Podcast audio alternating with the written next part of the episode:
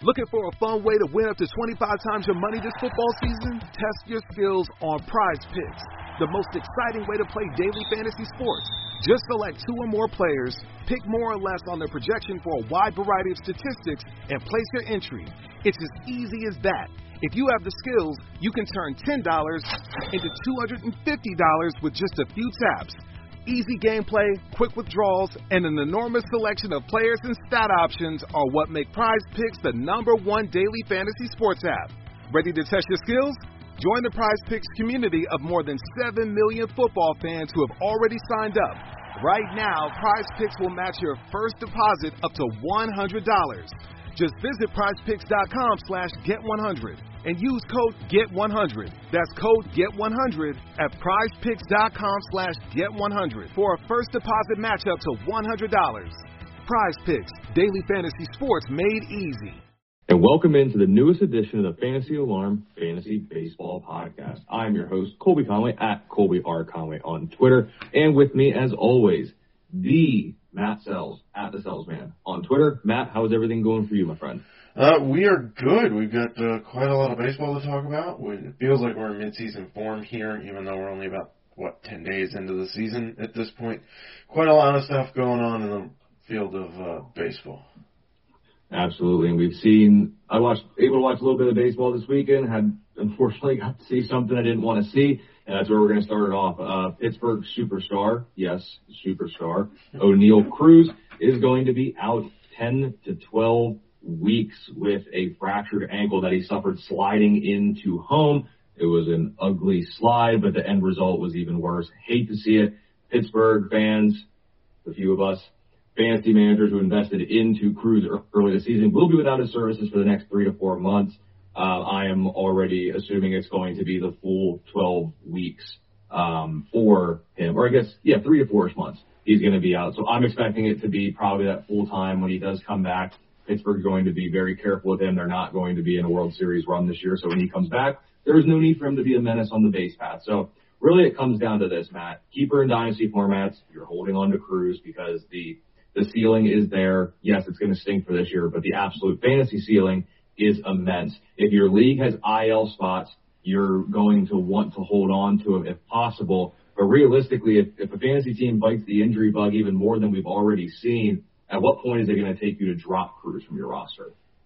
Um, it's going to depend on a how in like how quickly the injury happens, right? If somebody on your roster gets injured, like this week, let's say, and they're going to come back sooner, and you only have one or two IL spots, then you got to start talking about dropping Cruz because the Pirates themselves said four months is the expected timetable to get back to the Pirates roster. So, you know, we're halfway through April at this point, just about. It's the 10th of April, so four months puts it at what, August? How much are you conceivably going to get from him for basically the last six weeks of the season, and assuming that they're cautious with him and won't want him running all that much, or certainly avoiding uh, collisions as much as possible, given that's what broke the ankle in the first place. Um, so yeah, that's look. If you don't have an IL spot, I'm dropping him. It's as simple as that. Like you, unless you have massive, massively deep, deep benches. Yeah, but other than that, I'm, I'm dropping. That, that's what it's going to come down to. So then let me ask you this: When you look at the team, no true backup shortstop replacement for him. Is Ji Hwan Bae the big fantasy? I don't even want to say a winner here, but yeah. It seems like his at bats are going to be preserved now, and there's going to be because he, he's he's the logical move to short when looking at the the current state of affairs for Pittsburgh. Correct. Yeah, he played short for them at AAA. He's played some short for them in a cup of tea last year. Uh, we already talked about him, I believe, last or on Thursday. We talked about him. I had written him up in the prospect report saying he's a man of many talents in terms of where he fits defensively. Now he's going to be basically locked down to shortstop. So if he's available, I would absolutely go pick him up right now. Uh, you're not going to get the power you were expecting from Oneil Cruz. The guy's hit 17 total home runs in 330 something professional baseball games. So clearly you're expecting about eight a season at that rate. Um, but the steals upside is there. He could steal about 30 bags a season. Uh, he won't kill you in batting average or on base percentage either. So that's you know, and then for second, which is where Bae's been playing a lot of, I would, I would guess that they would go with Rodolfo Castro, right? Like, I don't think Nick Gonzalez is ready to come up yet to be another mid, middle infielder for them. So I'm going to go with Rodolfo playing second and Bay playing short. And Cruz was leading off pretty much every game against right-handed pitching. Uh, Ke'Bryan Hayes is leading off against lefties. So I'm trying to, as we're recording this on Monday afternoon esque, I know they're facing a lefty, so we'll kind of have to see what what comes about with the Pittsburgh lineup. But yes, Hwan contact, steals, that's what you're going to get from him moving forward. In Boston, Adam Duvall, a quite a bright spot to begin the season, is going to go to the IL after an ugly looking wrist injury. Bobby Dalbec gets the call up. This Boston team has shown us early that they are going to need to score runs. That's just what we've seen from them. That's what we know. The injury to Duvall is going to hurt the offense. Is there who do you think is the, the replacement in center field? Like they have some middling bench options that they could go with, maybe like Raimel Tapia, or do you think we see at some point? I know Dalbec got the call first, but do you think if the injury is bad enough to Duvall, Jarren Duran could be coming up soon? Um, I think they need to see him control the strike zone a little bit more. You know, get back to what he was doing towards the end of last year in spring training. He was working on his plate discipline some. I think that's what they mainly need from Jarren Duran uh, at this point, because we all know the speed is there. His defensive ability is very good in center field. Yeah, I think Dalbec's going to get going to get the bulk of the time. Now, listen, they're still doing tests according to Alex Cora and the Red Sox. They're still doing tests to figure out exactly what's up with the wrist. It's not a good sign that they preeminently put him, you know, or preemptively, I should say, put him on the IL. Um, that indicates that there's something that's going to take at least, uh, you know, a week and a half or so to be dealt with. Um, so I think things would have to be pretty bad to get to Jarren Duran at center field at this point.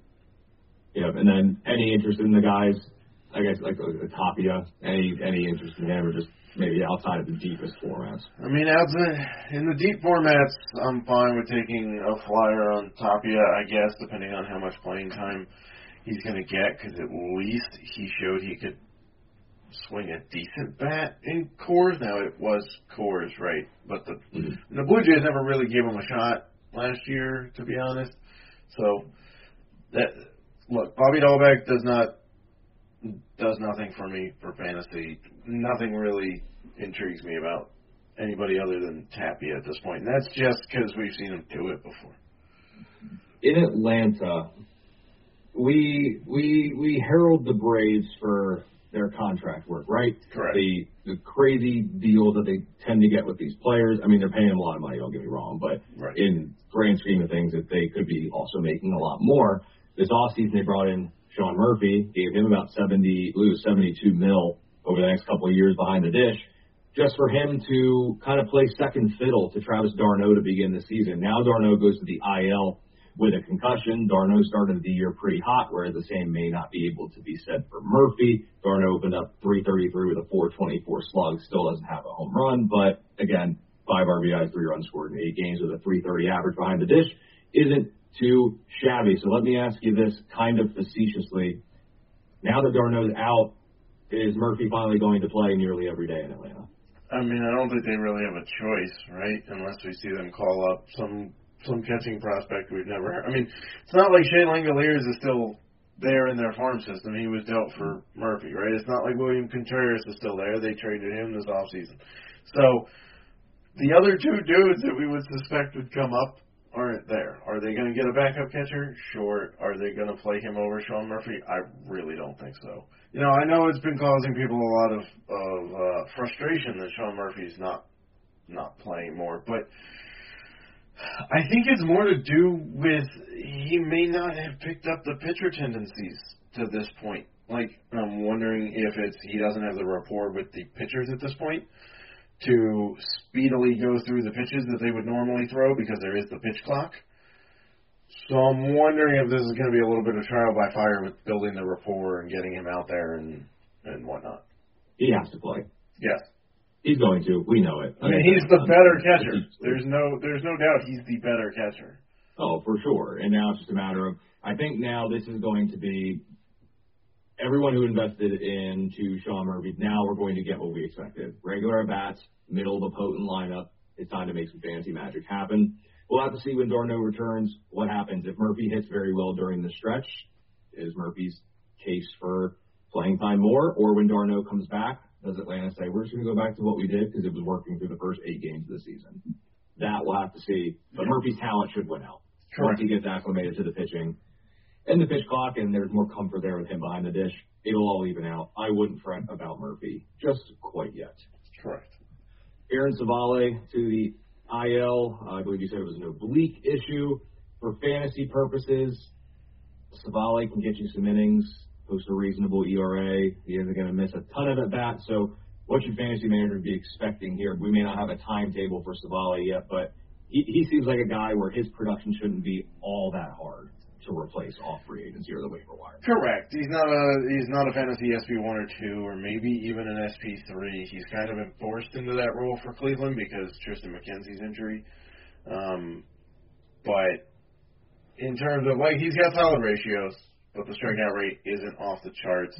Um, he's an inning eater, number three, number four starter, generally speaking, in a major league rotation. So there's that. They called up Peyton Battenfield, who basically is the same type guy in prospect form. He's not one of their top um, ace caliber prospect uh, guys, you know, like a Daniel Espino. Um, is, or even a couple other guys that have, you know, kind of shot up their ranks lately. Battenfield's an innings eating, you know, maybe number four starter when all is said and done. So we'll see. He's not like if you wanted to replace Civale with Battenfield, okay, but like there's also like seven dudes on your fantasy waiver wire right now that could replace Civale. They sure, they sure can. Another kind of underwhelming fantasy starter, could I say? Zach Davies, he's going to the IL team, has said that Drey Jameson is going to jump into the rotation. We've seen it so far this year. Jameson already has a save, which is kind of interesting for fantasy purposes because he bounced to the bullpen, but it seems like he's going to be given a chance to not only get a start, but potentially stick in the rotation. We've seen it already this season. He can miss bats. His slider, very good. He can miss bats. We'll need that third pitch to develop if he's going to stick in that rotation. I know a lot of people were clamoring for Brandon Pfaadt to come up, and he was one that I wanted to break camp with the team in the rotation. So Zach Davies goes to the IL. Drey Jameson is going to get the first crack to stick in that rotation for the team. Brandon Pfaadt might be looking a couple weeks away from getting the call there. So to me, Jameson is the most intriguing fantasy wise. I mean, both are more so than Davies once Pfaadt gets up to the major league level. Um, but any any thoughts here with the Davies injury and mainly some of the the young candidates uh, to eventually, hopefully, overtake him in the rotation long term? I mean, this is arguably addition by subtraction, right? Davies has never been a guy that's gotten anybody excited. Um, he's been traded like four times in the last three years, and every time he gets traded, the fan base is that the the meme with the guy with the thumbs down behind the plate. That's what the fan bases are like every time they get uh, Zach Davies. So uh, I'm with you. I think Drey Jameson gets the first crack at the rotation. Um, I think they would prefer a third pitch to develop for sure. We've seen what happens with two pitch starters. Does not work out well. Um, so he does have high leverage experience in the bullpen. So if it doesn't work out in the rotation, they'll just move him back to the bullpen. He could be Arizona's version of Ranger Suarez, who was in the the bullpen and then moved to starting rotation, and that seems to have worked out pretty well for them. Um, I don't think Pfaadt's coming up anytime soon. His first few starts at AAA were not good. Uh, granted, it is the Pacific Coast League, which is a hitter haven. He does pitch his home games in Reno, which is not a great place to be if you're a pitcher. It's not. that, that's not an easy place to go get out. Um, but it's more so the control that's led to some ratio problems. He's just missing the zone, and then when he has to come back into the zone, he gets hit hard because they're, you know, professional hitters knowing how to hit baseballs that are in the strike zone. So I think Pfaadt's going to be a little ways off. Um, I think Jameson, I think ultimately probably stays in the rotation even if Davies comes back. They'll find some other place to stick Zach Davies. Would it be cool to get the fantasy swingman closer starter? Sure. That'd Yeah. be really fun. That'd be like the fantasy baseball equivalent of the whole Taysom Hill being able to put him at quarterback and tight end thing. Be kind of cool, but don't think we'll see that. I'm hoping Jameson sticks in the rotation personally, so consider me a little bit biased. So, Matt, last Monday we talked about it. This Monday we'll talk about it. If I were a betting man, which I am, next Monday we'll probably be talking about it as well. But closers, it's, this position is just so unbelievably fickle in injuries, performance, stories, everything, and anything can happen with this position. So let's start with this. Andres Munoz, right deltoid strain, going to the IL. Seattle has playoff aspirations. I think those who want Matt Brash to close, I think we're getting cute and overthinking it. Correct. He throws a frisbee. Yes. Sometimes two frisbees at the same time. It's that just mind bending, I guess you could say, or physics defying some of his stuff. However, ask the catcher, ask Matt Brash himself, ask his manager. No three of them have any idea where it's going. Nope. No, they don't know where it's going to end up. For a team like Seattle, they need safety and security in the ninth. Paul Sewald or Sewald gives them that. So to me, if you're picking up Matt Brash, your league has to have the has to value holds in one way or another. Saves holds, just holds, whatever. I don't see him getting a ton of save opportunities. Sewald seems to be the guy for me that's going to be the ninth inning guy in Seattle. Are you are you in the same boat? I am. He didn't, you know, Paul uh, Sewald didn't exactly do anything to lose the job last year. It was just figured that when they made the trade for Munoz a couple of years ago, knowing that he was injured, that when he's fully healthy and geared up, he would be the ninth inning guy. Munoz has the stuff to be a ninth inning guy. He's not healthy, so where are they going to go?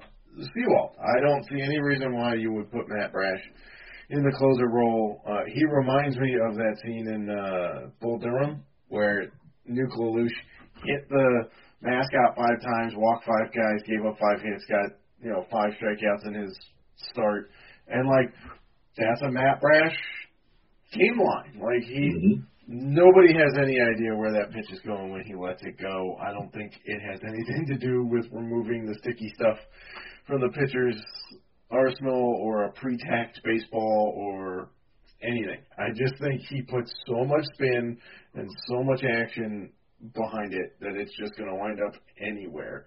And if you have a fantasy starting rotation that's uh, a bit light on strikeouts, but they're very good maybe in the ratio department that or outside of the strikeouts, then Brash might be the perfect complement. Just right. understand it. It might hurt. They're they're, they're going to be you're going to love the inning and a third with four strikeouts, and you're going to love those, but just get ready for the, the two thirds with two strikeouts, but four walks, three earned runs, and everything like that. So yeah, I mean, there might be outings with infinite WHIP because he doesn't get anybody out and he gives up two walks and a hit, and you get an infinite WHIP on the day. Um, so, yeah, like how we had to build around, you know, we needed a, an average pillow for Joey Gallo, you need a, a ratio pillow mm-hmm. for Matt Brash. Yep, that is that is exactly right. Now, of course, our favorite team for just about everything, the the Dodgers, in terms of how they, you know, the phantom injuries that we talked about in years past, and Dave Roberts just being the king of kind of saying a lot but saying nothing all at the same time, which is a skill that personally I love. But when you look at the Dodgers bullpen this year, there's only been one guy who's been very good, who also happens to be a ninth inning candidate. And Dave Roberts said, reading this from DodgerBlue.com, but Evan Phillips is clearly the most consistent performer versus versus lefty versus righty. Roberts said. What that means day to day, when he's available, he's probably going to be in the highest leverage. So I would say he's probably going to finish more games, close more games than any of our guys right now. So Matt, the first thing that jumped up to me We've seen it pop up in recent years. Highest leverage is not always the ninth. Correct. So to me, this is like a Evans our closer, but he's not our closer. But he'll probably get the most opportunities. But I'm not going to tell you how many opportunities the other guys also are going to get. Because at the end of the day, if Evan Phillips gets 28 save opportunities, and I don't know, just say when Alex Reyes comes back, he gets 27 save opportunities Dave Roberts wasn't lying. Correct. He got the most opportunities. You know, or like Brusdar Graterol, he, he he was right there too, but Phillips had the most. He's not right. wrong. So Phillips, based on this, we have to pick Phillips up. He's got to be rostered. You have to do that. But just what I know he pitches for the Dodgers, but just what kind of upside are we talking here? Because basically, he's the closer, but he's not the closer, but he's going to be treated as the closer, but he's not the closer again. Correct. Two things Or stood out. To me. Yeah, two, two things stood out to me there. One, he did not use the phrase "he's our closer," hmm um, and I don't know if that's a we don't want to put the label on it because he may freak out kind of thing, um, or he's not big into like specific roles, which is weird because for his like 11 years as a Dodgers manager, he's had a single solitary closer like each year. Like he's And had everybody knew it. Right. The fact that he didn't go out of his way to say Evan Phillips is our closer, little interesting. Second thing that was interesting was the high leverage comment could mean the seventh inning. Like, if it's a one run game and the heart of the opposition's order is coming up in the seventh inning, that's the highest leverage spot, right? Because you've got to protect the save then. The guy's not going to get credit for the save in the seventh inning. He'll get a hold because it's a save situation. But that is, by most managers' accounts, the highest leverage situation of that game. So does that mean that Evan Phillips is going to get the seventh inning to keep the save in place, and then they'll piecemeal it after that, whether it be uh, or Graterol or Reyes when he's back or whoever else they want to throw out there? Could be. I, I'm with you. Evan Phillips is essentially the Dodgers closer. However, don't be shocked if they have 50 save chances and he gets 28 of them and the other people combine for, you know, 22, right? Doesn't mean it's 100% Phillips. Yep. Yep. I think that's the way to go about it. If, again, if he's out there, you got to pick him up. You just have to, based on this. Just know that he, you know, he is not the closer the same way that other guys are for other teams. Where like, if they if they haven't pitched in back-to-back days, they're getting the night. There's no Correct. question about it. That's just the difference here. So, Kansas City, Aroldis Chapman, is he good again? Simply put, you look at his numbers, the strikeouts are there. It, you know, all of his expected stuff is nasty. 99 percentile expected slug, 98 percentile expected batting average, 100 percentile strikeout rate. He is pitching for Kansas City, so save opportunities may be few and far between. He's on a one-year deal, likely going to get traded, so that's something to think about in the future. But for the interim, uh, just what can fantasy managers get from Chapman in this current iteration of him in Kansas City? Look, the numbers don't lie. He's been good. Do we know why he's been good? Yeah, I would say it's no pressure. Like, compare the pressure of trying to close out a game for the Yankees versus trying to close out a game for the Royals, who literally expect nothing. Right? A little different. They just want to finish at 500 and they'll be happy. The Yankees want to get past the Astros and into the World Series again, right? So, you know, the pressure is is definitely different, and I think that that gives him a little bit of life. There's less weight on his shoulder, so to speak.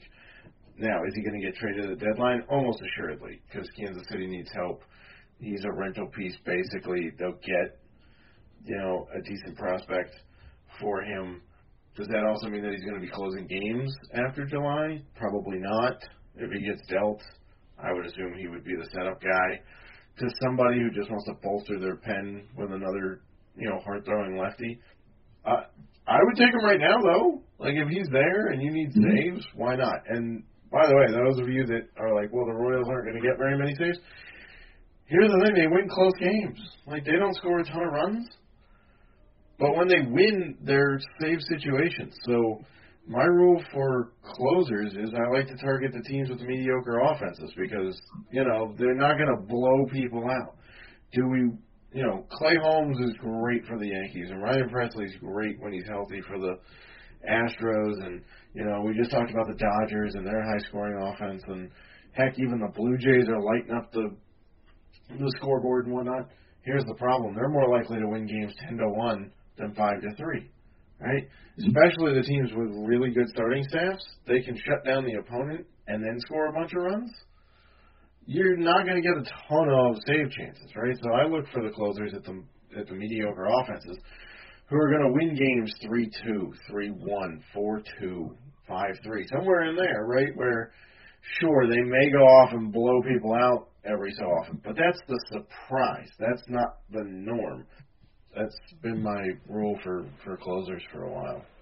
Well, it's when you look at the the league leaders right now, like Blue Jays, Jordan Miles got four saves. Then you have Pittsburgh, Bednar with four, Pierce Johnson for Colorado with three, Bautista with three, Sewald or Sewald in Seattle with two. Like you're you're absolutely right. And we look at Chapman, he's been very good.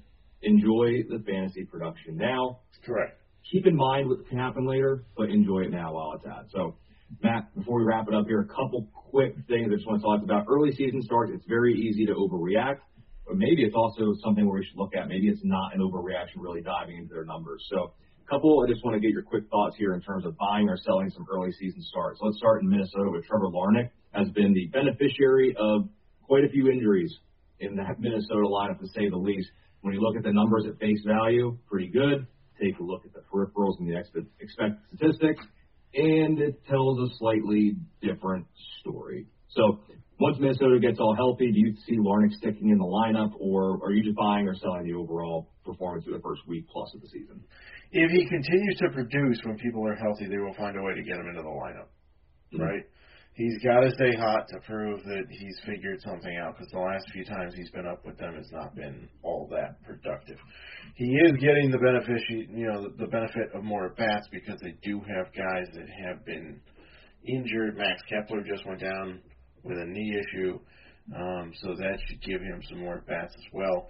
So right now I'm holding on him. When the at bats dry up, I'm fine dropping him in Milwaukee, Brian Anderson. We talked about him on the last podcast. We did the end of the week edition one last week about as a waiver wire free agency pickup. He's got three home runs in nine games this season. If he hits a home run every third game, that puts him on for 54 homers for the season. While it is his first year in a hitter-friendly park, that is not a number I expect him to hit this season. Uh, walking a ton this year.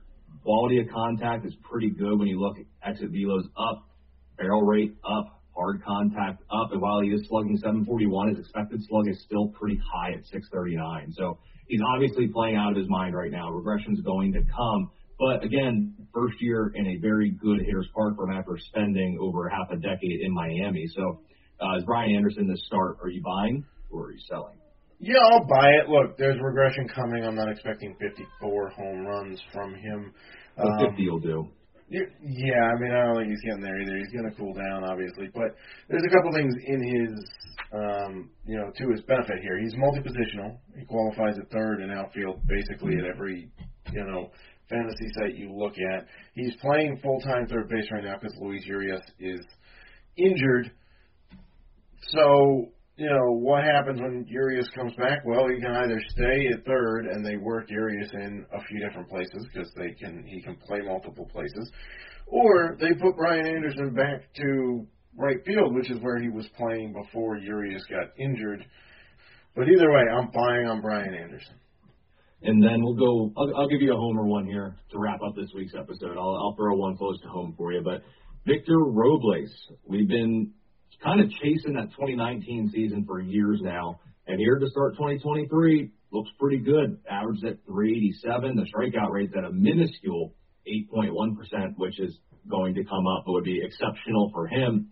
And it seems like he's done a lot, not necessarily with just the his overall swing, but some of like the discipline at the dish as well. So it seems like there have been some pretty good improvements for Robles. So while he may never get back to 2019 again, are you buying the start of 2023? Uh, yeah, I am actually. He, um, you know, he's worked on some stuff in spring training, being more patient at the dish, which has basically been his drawback the last two years. Um, he's looking for a certain pitch each at bat. If he's not getting it, he usually doesn't swing. Though I will say he did swing at four sliders out of the zone uh, with bases loaded in Colorado the other night, which was very frustrating to to watch happen. Um, but I'm buying. Look, he's he's tweaked some stuff. He's more mature. He's been talking about his approach at the plate now. He's going up with, you know, confidence that he hasn't had in a while.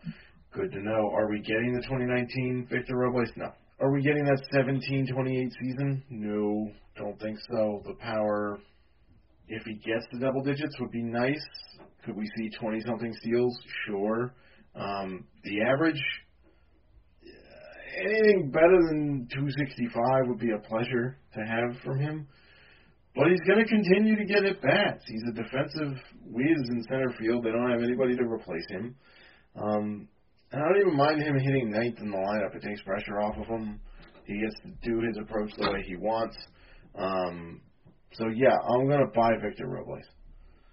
Yeah, hitting in the bottom of the order doesn't scare me. He's hitting 643 against fastballs this season compared to less than 100 with a whiff rate north of 30% against. Yeah, stay off the curveballs, man. Just just avoid them. You'll get fastballs plenty of times. Nobody's going to throw you nine consecutive curveballs in a in a, in at bat.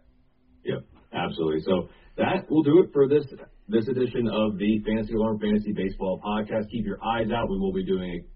Uh, we'll probably record the next one on Thursday talking about weekend streamers and waiver wire free agency pickups, including some FAAB bidding on those guys as well as well as any unfortunate injuries that may occur by the time you hear from us again. So head over to fantasyalarm.com, check out all the great content we have there, sports betting, your seasonal lineups, daily contests. We got you covered at fantasyalarm.com. So we'll see you later this week with the next edition of the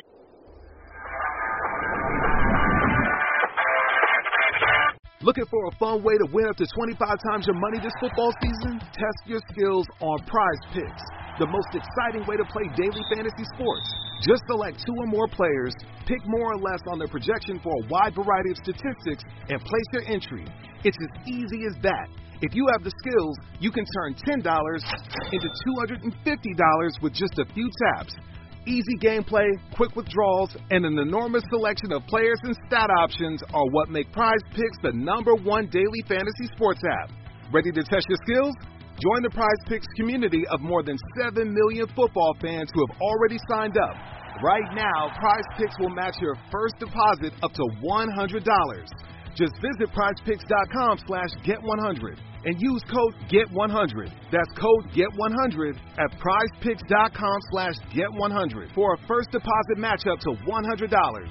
Prize Picks, daily fantasy sports made easy.